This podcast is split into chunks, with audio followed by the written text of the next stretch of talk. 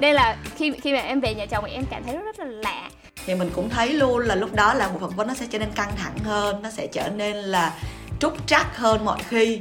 Khi ấy mình mình cũng có thể cho người đối diện cảm xúc tích cực mặc dù là mình không thực sự là đang đang tích cực không? Vậy thì cái câu mà mình phải thực sự cho có thì mình mới cho được liệu nó có đúng trong trường hợp này hay không? Có chắc chưa? Podcast xin chào bạn podcast này được host bởi hằng và thư. Có chắc chưa podcast là những câu chuyện về tính hai mặt của một vấn đề, những điều nhìn vậy mà không phải vậy. Để nói về chủ đề của ngày hôm nay thì ờ, mình có một câu chuyện muốn kể là thời thơ ấu của mình thì gắn liền với sách và chuyện ờ, mình nhớ là ờ, có những buổi trưa rất là nóng vì thời đó là mình, hầu như là chưa biết máy lạnh là gì ấy thì uh, mình ờ, thường là ở trên gác lửng gác lửng thì mình đọc tất cả những quyển truyện quyển sách mà có ở trong nhà rồi. Hầu như là lăn ra ngủ lúc nào không biết. À, lớn lên khi mà mình đi học xa nhà thì mình cũng vùi đầu vào sách vở. À, mẹ mình khi đó thì từng lo là mình nhớ nhà. Nhưng mà hình như là mẹ đã lầm vì mình không thường xuyên gọi điện về. Ừ à, đến khi ra trường thì mình cũng có khuynh hướng là làm việc độc lập tốt hơn là làm theo nhóm. À, và đến khi dẫn dắt một đội nhóm làm việc sau khi mà mình đã có nhiều kinh nghiệm thì bắt buộc khi ấy mình phải có những buổi trò chuyện one on one hay là tổ chức những cái buổi chung cho cả nhóm. Thì rất nhiều lần mình đã từng cảm thấy là không mấy thoải mái. À, cho đến một ngày cách đây khoảng 6 năm khi mà mình có em bé thì mẹ chồng mình có lên nhà hai vợ chồng mình ở khoảng 6 tháng để giúp mình uh, phụ chăm em bé. Thì mình nhận ra là ngày nào cũng đều tăm tắp là các chị chồng mình thường gọi cho mẹ và nói chuyện hàng giờ liền. Um, thực ra là thời điểm đó mình cảm thấy rất là lạ và thắc mắc là có chuyện gì mà um, hai mẹ con có thể nói đến với nhau nhiều đến thế mà mà vấn đề là không phải lâu lâu mà nói hàng ngày. Um, thì mình lúc đó thì mình có chia sẻ với mẹ chồng mình là mình hoàn toàn không có thói quen hàng ngày nói chuyện với những người thân trong gia đình. Thì thời khắc ấy mình nhận ra một điều là từ bé đến lớn mình hoàn toàn chưa có những cuộc nói chuyện đúng nghĩa với mẹ. À, và cũng lúc ấy mình nhận ra là mình có muốn điều đó với con của mình không? Mình có muốn một ngày khi con mình lớn lên lại không có thói quen trò chuyện với với mẹ của bé?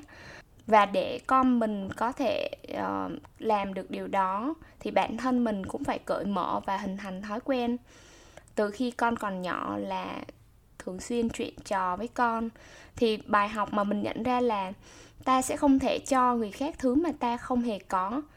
Ta không thể muốn con mình hoặc đội ngũ của mình có những thứ mà ngay cả bản thân mình cũng không có um, thì khi bạn đang nghe podcast này là khi mà mình nhận thức được việc bản thân mình phải thay đổi chính mình để tạo lập những thói quen trò chuyện nhiều hơn với con gái mình đồng hành cùng bạn từ khi bé còn nhỏ hay là tạo ra những buổi cho và nhận feedback trong team uh, gồm nhiều thành viên một cách rất là cởi mở.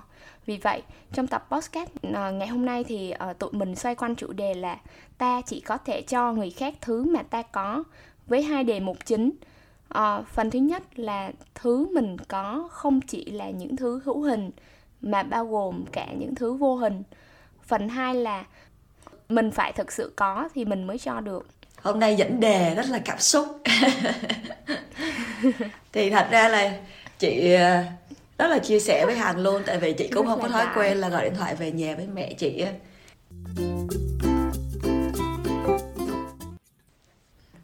ok, mình trở lại với một cái câu nói gần như là bất hủ là ta chỉ có thể cho người khác thứ mà ta có.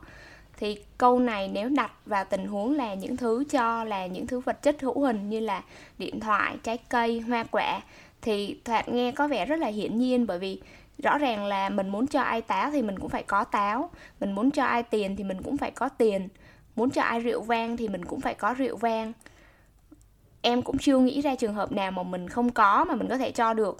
Trừ khi mình không tính đến chuyện là mình đi mượn rồi mình cho người khác ở đây. Ừ. thì đúng là à, cái này là quá hiển nhiên luôn rồi đúng không? Có nghĩa là một cái câu mà mình có thể gọi đó là chân lý luôn rồi đó. Có nghĩa là mình có cái gì thì mới mới cho người khác được cái đó. À, cái đó là đúng với những thứ hữu hình như là hằng đã kể bên trên rồi. Nhưng mà với những thứ vô hình thì sao? Ví dụ như là cảm xúc thì sao? Em nghĩ sao hằng? Ờ, thực ra khi mà chị Thư hỏi câu này lần đầu tiên uh, với em á thì em cũng kiểu dừng lại vài giây ấy, bởi vì uh, khi mà mình nói là ta chỉ có thể cho người khác thứ mà mình có thì nghe có vẻ như hiển nhiên nhưng mà mình sẽ hay hình dung đến những thứ hữu hình hơn mà mình không không nghĩ là câu này áp dụng luôn cho cả những thứ vô hình như là cảm xúc. Ừ.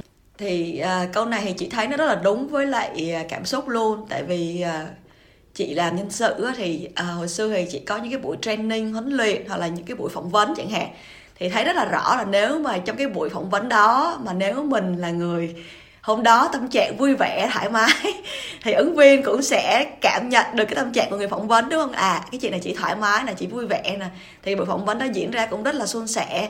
Nhưng mà nếu cái hôm đó mà mình có cái chuyện gì à, không có hài lòng không có vừa ý chẳng hạn thì cái cảm xúc đó nếu mà mình mang vào trong buổi phỏng vấn luôn á thì mình cũng thấy luôn là lúc đó là bộ phận vấn nó sẽ trở nên căng thẳng hơn nó sẽ trở nên là trúc trắc hơn mọi khi.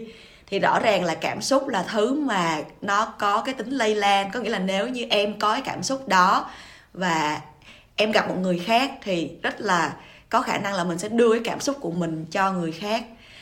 À chị nói làm em uh, tò mò là có khi nào mình bị fail phỏng vấn? Chỉ vì là người phỏng vấn của mình có tâm trạng không tốt không? Hoặc là ngược lại là mình có tâm trạng tốt thì mình sẽ ảnh hưởng được.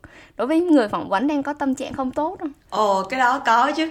Thì à, khi mà mình giao tiếp thì mình đang nói một cái cách đơn giản là có hai người giao tiếp với nhau đúng không? Thì nếu người nào mà có cái năng lượng á có cái cảm xúc và cái năng lượng mạnh hơn á, thì thường người đó sẽ áp đảo cái người kia.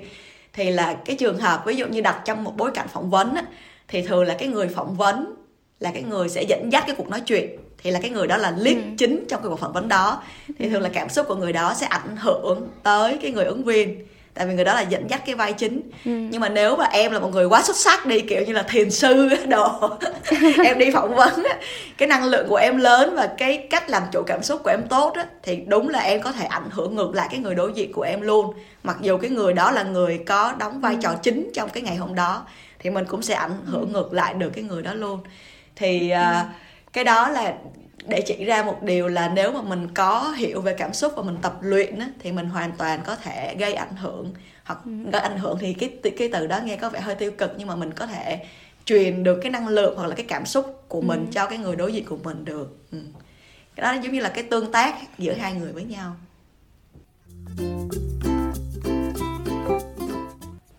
Ờ, tự nhiên chị nói thì uh, sorry em tò mò nhưng mà kiểu ừ. là hơi hơi lạc đề nhưng mà em tò mò là uh, vậy thì nhân sự có nên là trước buổi phỏng vấn thì nên có một cái động tác hay là một cái thủ thuật gì đó để để giữ một cái cảm xúc nó neutral ừ. nhất có thể không? Đúng rồi, đúng rồi. Câu hỏi của Hằng rất là hay. Thì bình thường mà chị thấy là hồi xưa trước khi mà phỏng vấn á, thì thì chị book những cái cuộc phỏng vấn đó thường là những cái ngày mà chị không có phải làm những cái việc nặng nhọc trong đầu óc ví dụ như là những cái ngày không phải chạy deadline những cái ngày mà mình không có phải vội vã để mình à, đi tới một cái cuộc hẹn nào đó khác. Mà những cái ngày mà mình thực sự là hôm đó là rất là thông thả kiểu là có thời gian đó để mình cho được cái buổi phỏng vấn đó với cái tâm trạng là bình tĩnh nhẹ nhàng nhất có thể chứ không có phải là, ủa, sao ứng viên nói lâu quá vậy? Ứng viên nói dài quá vậy? Lẹ lẹ đi em ơi, chị còn buổi học. Ờ. Thì lúc đó là mình sẽ mang một cái năng lượng và một cái cảm xúc, kiểu như là, gấp gáp, hối hả cho cuộc phỏng vấn đó. Thì cái chất lượng cuộc phỏng vấn nó sẽ không có tốt. Nó sẽ tốn thời gian cho cả hai bên và nhiều khi mình cũng sẽ mất cái ứng viên. Rất là tiềm năng luôn, nhưng mà do cái, mình không có nhìn thấy được cái bạn, cái tiềm năng của bạn đó, do bạn đó chưa có kể hết cho mình nghe chẳng hạn thì thường là nhân sự sẽ phải ý thức điều đó rất là rõ khi mà phỏng vấn. Ừ. rồi trong mối quan hệ tình cảm thì sao chị?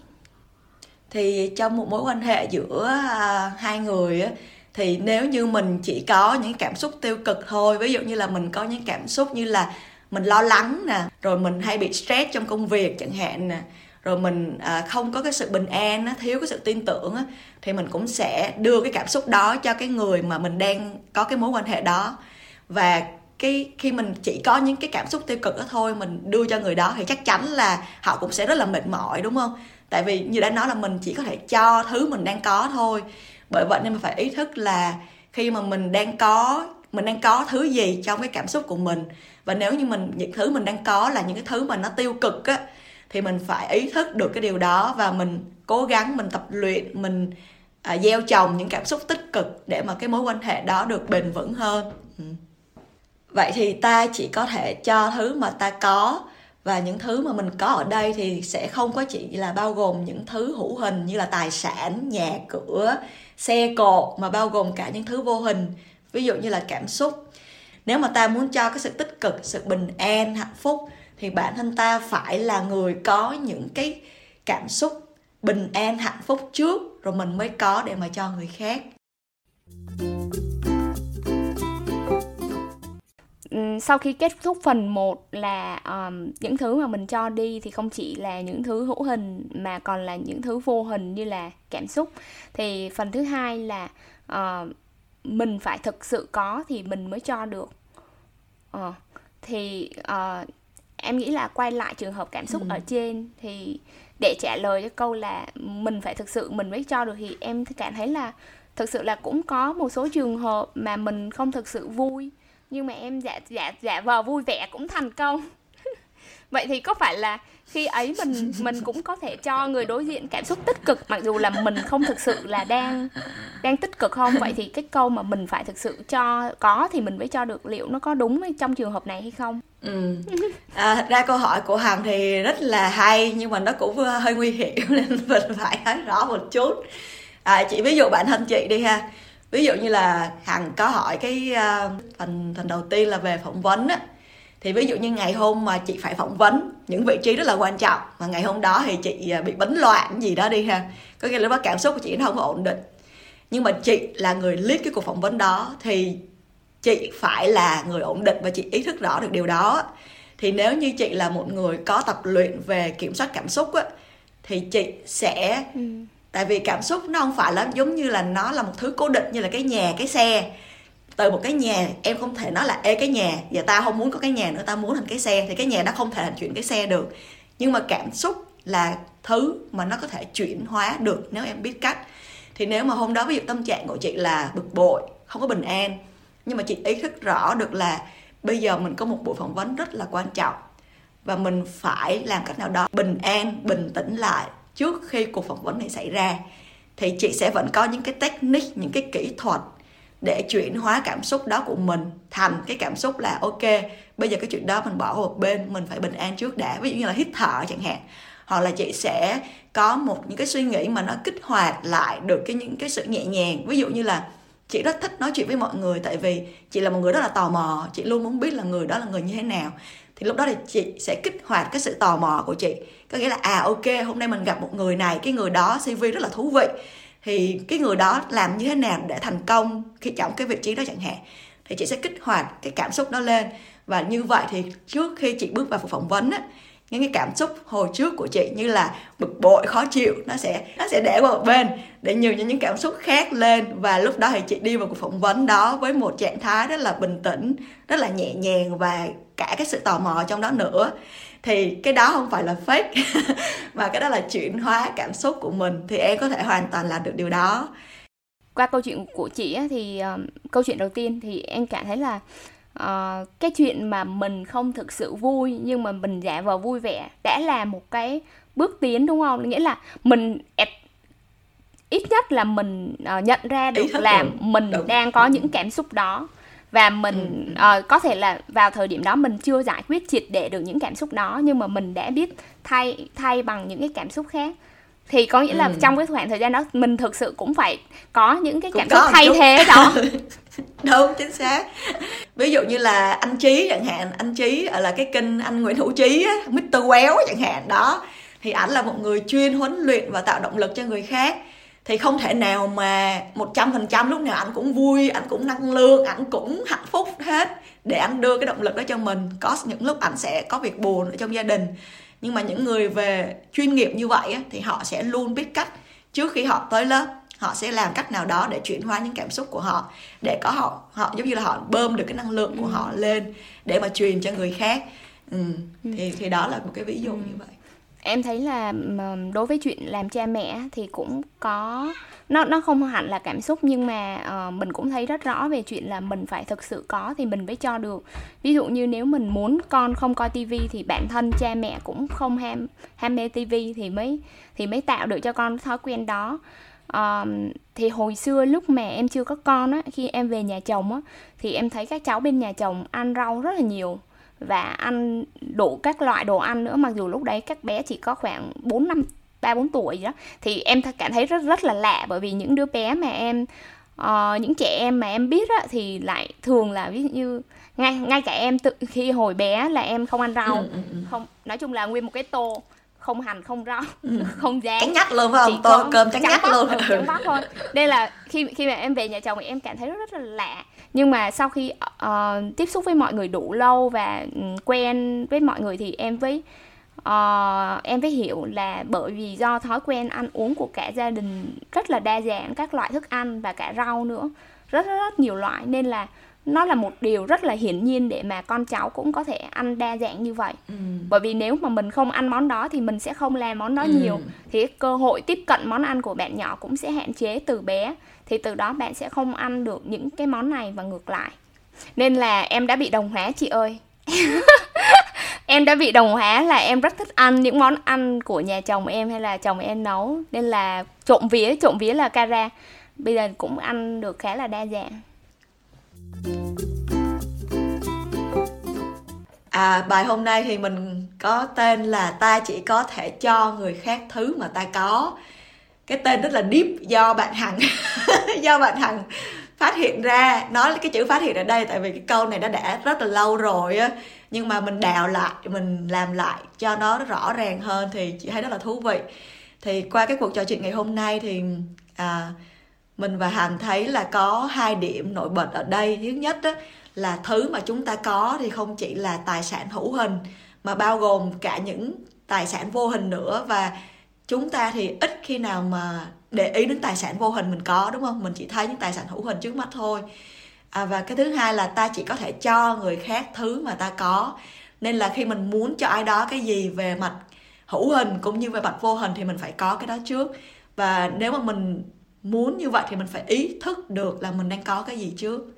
À, cảm ơn các bạn đã theo dõi postcard có chắc chưa đến thời điểm này. Chúc các bạn luôn nhận biết được những tài sản hữu hình và vô hình mình có là gì để mình có thể cho người khác thứ mà mình đang có. Ủa hằng không kêu lại à, like xe không kêu like xe À nếu mà các bạn thấy thông tin này là hữu ích thì có thể là like, share hoặc follow trang của tụi mình nha. 拜拜。